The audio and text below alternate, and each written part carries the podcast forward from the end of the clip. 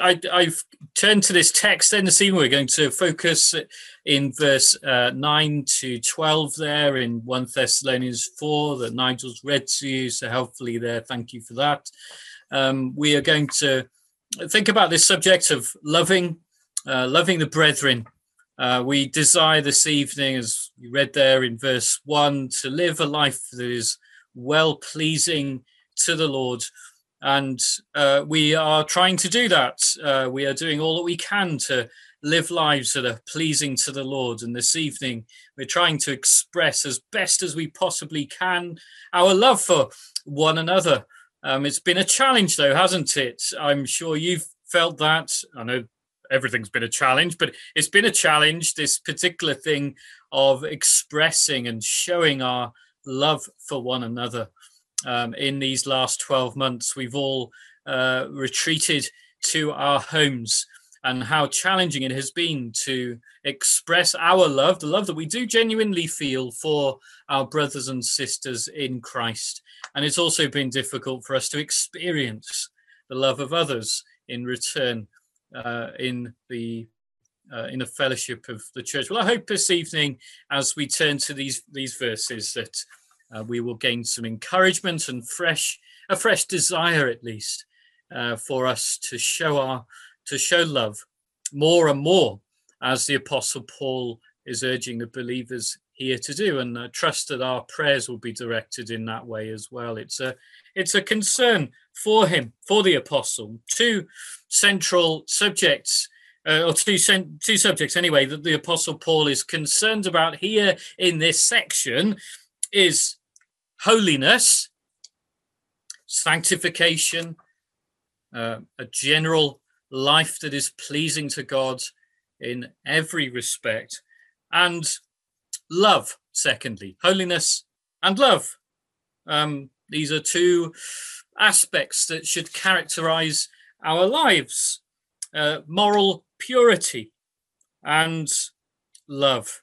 Uh, these characteristics are not set against each other, as perhaps we might be tempted to do so from time to time. You have, on the one hand, don't you, perhaps uh, characteristically the, the stern moralist who is loveless. And then on the other hand, you've got the fluffy lover who uh, not interested in morality at all. Their morality is all over the place. You perhaps might think of different people um, if you allowed yourself to to to fit into one of those character one of those uh, extremes or the other. But the bible doesn't show any such contrast at all. Um, it, for example in 1 john uh, the entire epistle we know don't we is of keeping the commandments and loving the brethren basically the whole book, isn't it? Or the, the whole letter. Uh, 1 Thessalonians chapter 3, verse 9 to 13 is the title of this prayer, really. Um, an exhortation then to uh, to moral purity and then uh, well we see that then in chapter in in the beginning verses of chapter 4 this an urge to moral purity and now we're moving then from verse 9 onwards in chapter 4 uh, to the subject of love. Both are essential. Uh, we can't claim one without the other, I'm saying to you. We can we're to seek to bring them together. We can't say as a church, well, you know, we're a church that love people here and use that as an excuse as to our failure to uphold moral standards we love and accept everybody, for example. We churches say that, don't they? On the other hand, we can't use our high moral principles as an excuse for not loving people genuinely and to have a deep and genuine concern for others. Two, those two are to be present then. So let's look then uh, at verse six. He's referring uh, there in uh, he, in these verses. He's referring to verse six of that subject of loving the brethren. That, that one word uh, we know, don't we? Philadelphia, uh, a Philadelphia love, that familial love, a family love, a sibling love, a, a love of mother to child, a love of child to mother. That sort of thing is to be expressed and seen in the life of a New Testament church. A love and commitment in the context of a of a family. And we i trust we've experienced that in the church. We we're a family. We sometimes really feel that don't we? And it's wonderful to experience and know a church that is a family. Uh, that's uh, the kind of love we are to pursue uh, and i would say as well to expect in the church We've got to be careful with that. No church is perfect, of course. Here is a, a, a body of people who are committed uh, to one another, who are faithful to one another, the kind of people you will love no matter what, who will be loyal to you and stand with you, who are looking after your best interest, who care for you, they want to build you up. They don't want to tear you down. They want to build you up. They bear burdens with you. They're glad to hear from you. They're glad to hear about the aches and pains. they forgive you. They show kindness to you, and it's a joy to show kindness to you. Family love, then. That's what he's he's talking about. That sort of picture we're to have in our minds. Love towards the brethren. This Philadelphia love. You have no need for us to write to you. We've we've been over this before, he's saying. And moreover than moreover, he is saying you you yourselves are taught by God. Uh, now, this experience, this uh, description, or what the picture that we're to conjure up in our minds, is not one that we can mimic from the world, really, then, is it? It's one that is taught from God Himself, from heaven, that has come down to us. Uh, we can't discover it from the, the earth, it must be brought down to us by the Holy Spirit, He who illuminates uh, God's love, He who uh, teaches us, uh, He who uh, teaches us what love actually looks like then. He points us doesn't he the holy spirit? He points us then to the lord jesus christ. And when we look at jesus christ on the cross we look at him crucified for us we look at him giving his life so willingly in obedience to the father's will to purchase us to redeem us to give us hope to give us heaven to give us a, a right standing with with the justice of God, to give us a place in the kingdom of God. Well, we we know then, don't we, uh, the love. We know what love is when we when we begin to explore and survey the wondrous cross of Jesus. And and it's the Holy Spirit, I'm saying to you, who has taught us. He he applies that uh, that teaching to us. Uh, the, the hymn writer says, doesn't he, um, in the, the hymn for your gift of uh, of God the Spirit. He himself, the living author, wakes to life the sacred word, reads with us its holy pages, and reveals our risen Lord. He it is who works within us, teaching rebel hearts to pray. He, the mighty God, indwells us, his to strengthen, help, and empower. In 1 John chapter 2, verse 27, the Apostle John says something similar. But the anointing, the anointing of the Holy Spirit, then, that you received from him abides in you. And you have no need that anyone should teach you. But as his anointing teaches you about everything, and is true and is no lie, just as it has taught you, abide in him. Well, it's so you know, don't you? You know this evening how important it is. I'm not teaching you that. Um, how important it is to love the brethren. Uh, it's crucial, though, for us in our witness that we love in this way, and maybe all the more so in our present generation. The world is a very hard and cold place, isn't it? For many, many people, the people that we live next to, our neighbors and our friends, the people we work with. It's a dog eat dog world, largely as um, well. My my wife's school is experiencing at the moment with uh, a restructure taking place. Um, it's a dog eat dog world in many ways, though. There are, there are people, aren't there, in the world around us who are looking for somewhere to belong and be accepted. That's that's natural and it's and it's healthy to desire that. It's not a bad thing. They want to be truly loved. Well, the church is to be that that kind of place. And it can only be that kind of place if we, on the one hand, uphold the moral standards of purity and at the same time seek to love one another. Uh, it's that familial love then we are to to expect expect. We know, don't we, as well, that uh, it's not fundamentally because that we it's not fundamental fundamentally that we love one another because uh, we like one another. That's not where it begins, is it? We know that. Uh, we're not to expect that either. It's, it's not that we've come together on a simply on a on a common interest, and that's why we love one another.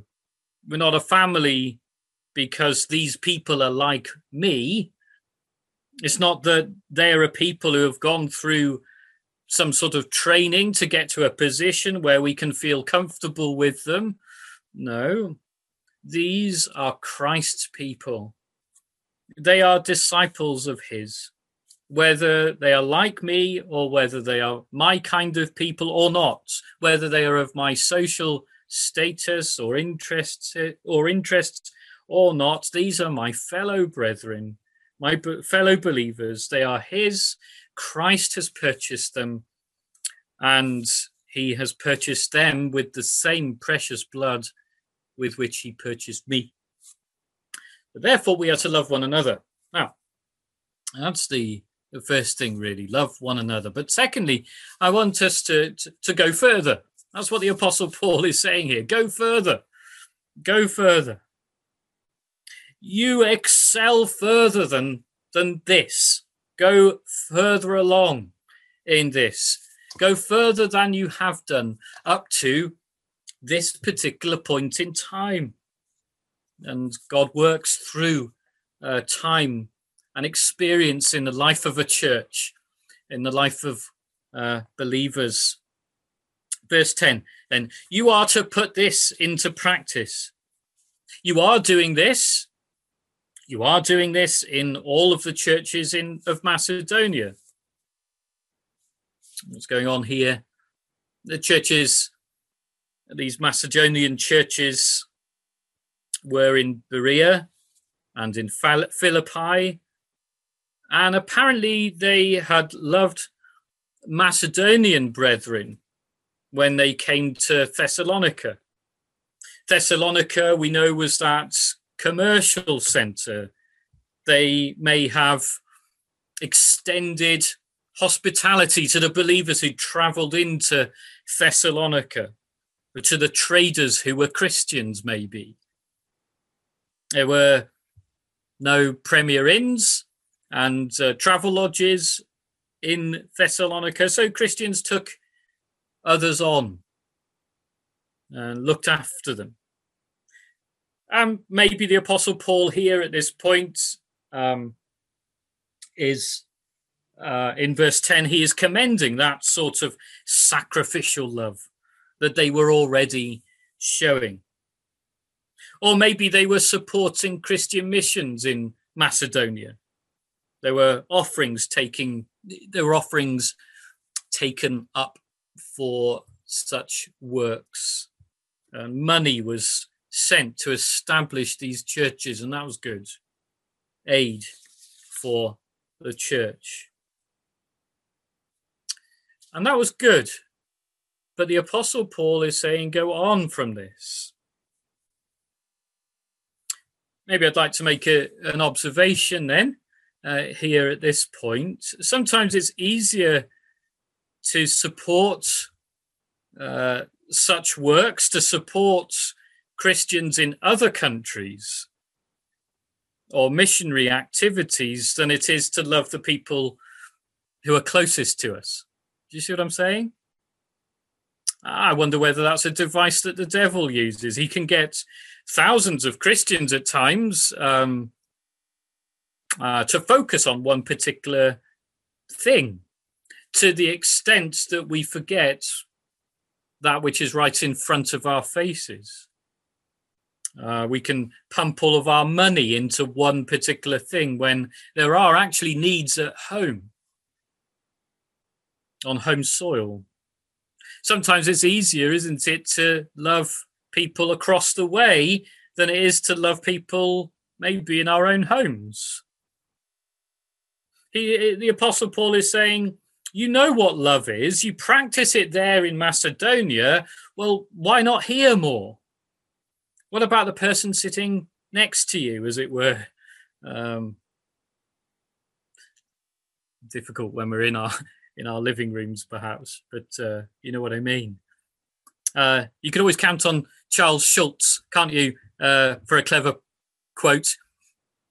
Linus exclaims in the Peanuts cartoon, I love mankind, it's people I can't stand. Sometimes we can we can be so concerned with the big picture that we forget about the individuals right in front of us. You can love people in generality. But we're here in the life of the church, even in this pandemic, and we're not going to be about that. We want to love people.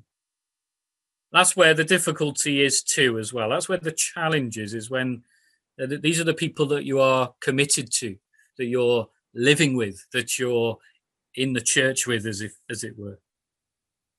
Uh, we urge you, brothers, this this covenant commitments that you've made to one another. We we have it in church membership, don't we?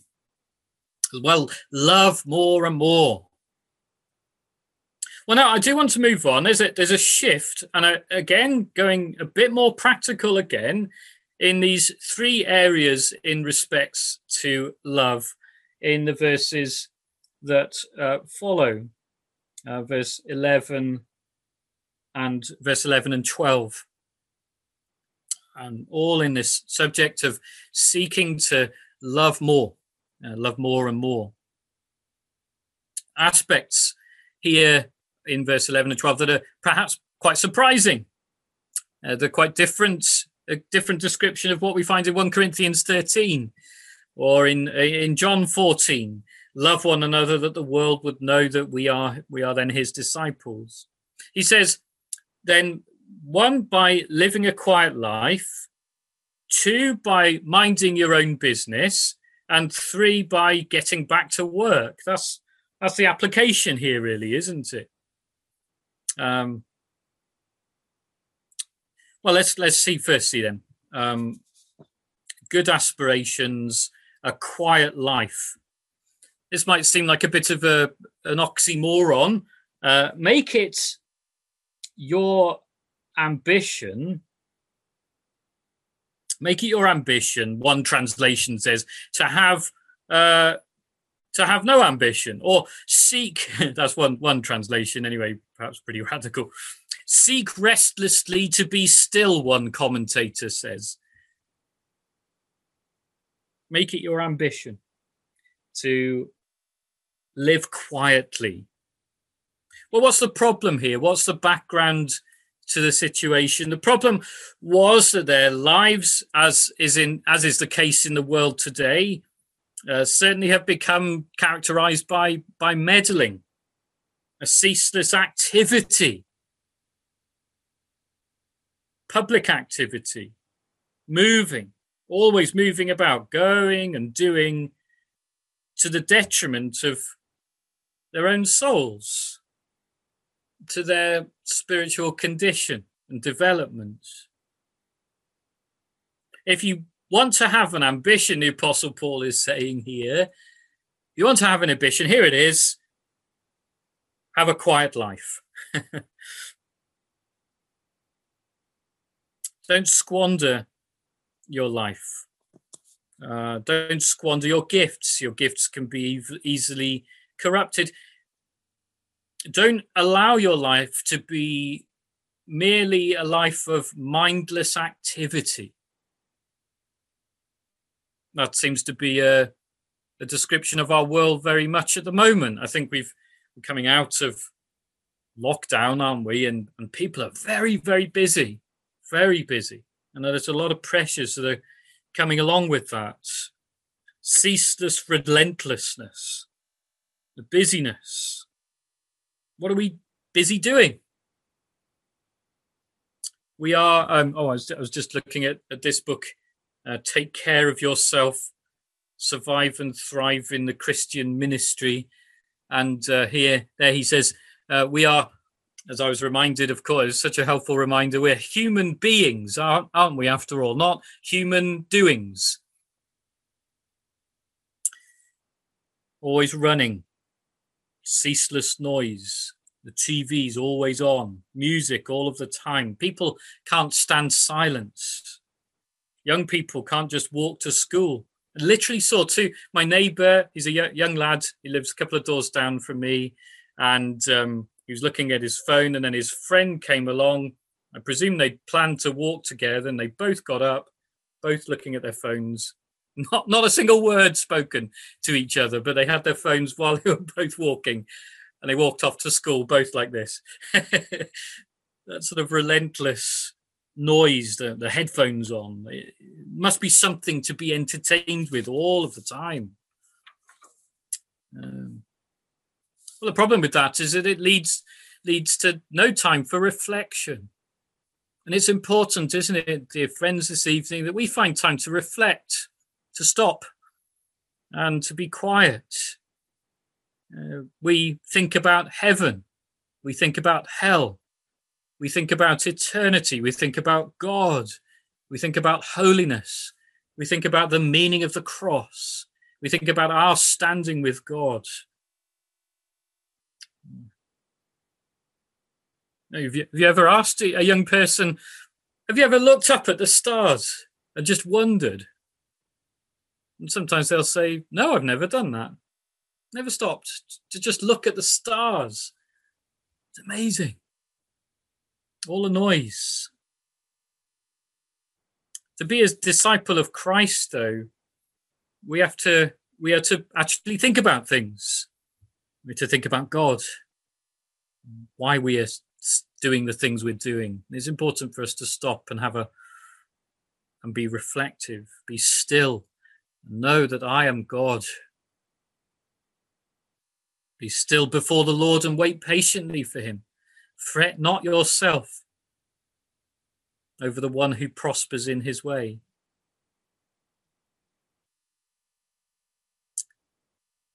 A quiet life. To the world, that's a, a waste of time, isn't it?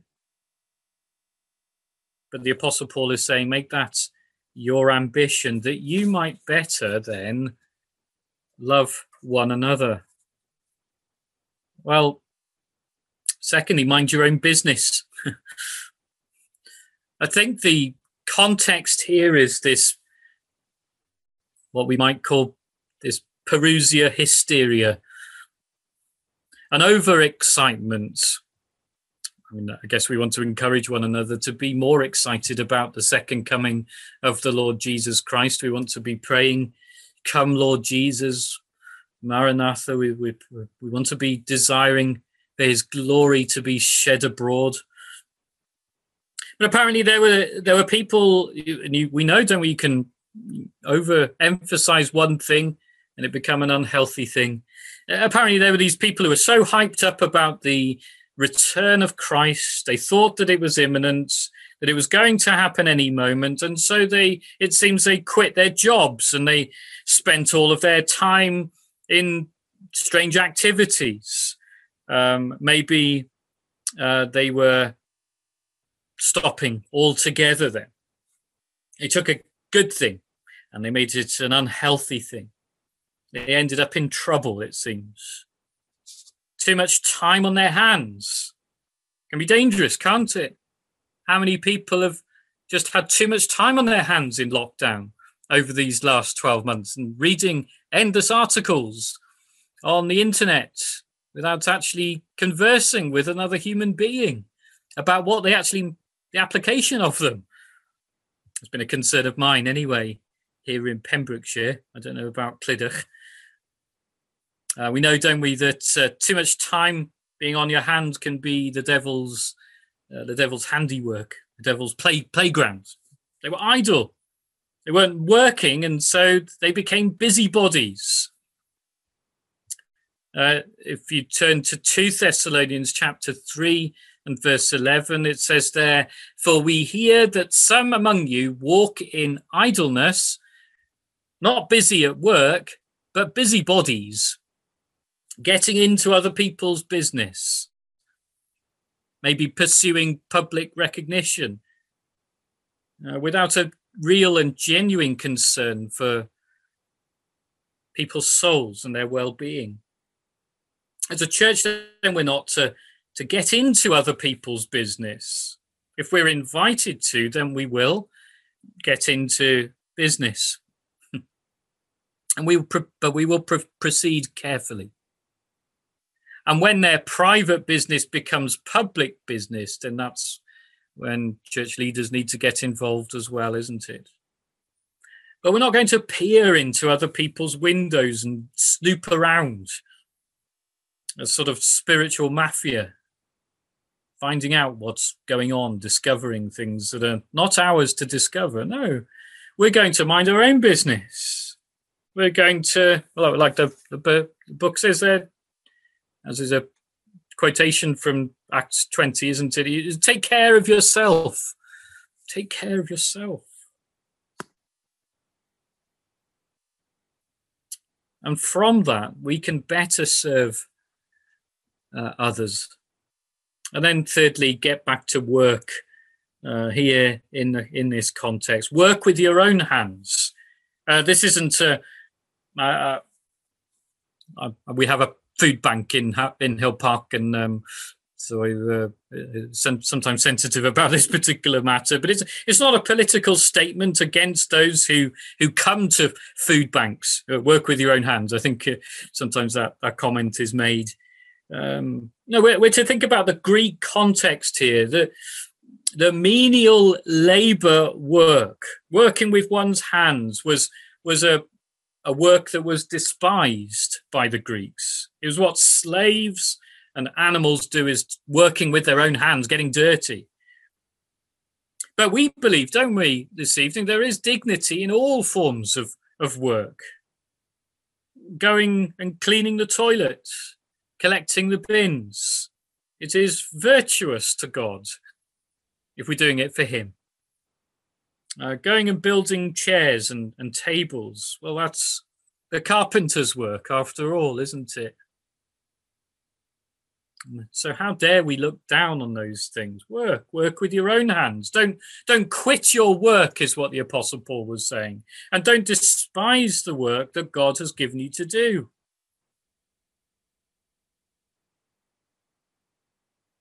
If the Savior were to come tomorrow, you're to to check in at work if you have work, if you've been blessed with that. You're to check in at work at nine o'clock and carry on.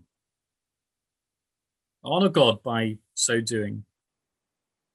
Support yourself in this way. If anyone's not willing to work, let him not eat. We know from 2 Thessalonians chapter 3. And verse 12 of chapter 4 then here is how you are to love the brethren. Don't be unnecessarily burdensome to the to the rest, so that others will have to bail you out. There are legitimate needs. Sometimes we're going to have to phone up uh, another brother or sister in the church and ask for help. We're going to have to ask for financial help, maybe even from the church. The church is to seek to alleviate uh, practical concerns wherever possible as well. It's a good thing. But we are called to support ourselves. And the purpose of this is that we would be a good witness to those outside the church. Uh, win the respect, the New International Version says there in verse 12. If we fail to love one another by being idle, by being busybodies, then the result is that we undermine the credibility of the church. And the world is watching. The world is watching us today. We, we often feel like a non entity, but the world is watching us. They're watching a lot, actually. And sometimes they're watching us in a long term way before it gives us credibility. I think we need to realize that in our present generation is such distrust. And so, if we can sh- prove our love uh, for one another over a long period of time, then that does much good. Much good. As we love one another, the world will be challenged and see that we are disciples of Christ after all. And that's what we want to be, isn't it? I, I want to be a be pure and filled with selfless love. Well, the only way is if we are taught from heaven. The only way is is found in God's help. We can't muster that sort of thing from within. A true and genuine love for one another. We need God's help. We need to be taught from heaven but we need to pray as well. I'm calling upon us to to pray that the Lord would stir us uh, to love more, uh, to love more than we have done. We're not there yet. It's not time to relax and sit back and let others do it. But to pray. Uh, we need Him to come and work within us, to pour out His Spirit. Pray that we would live quiet and peaceable lives that are, are walking closely with the Lord, and out of that close walk, we can care genuinely uh, for our dear brothers and sisters who we do love uh, in in the church.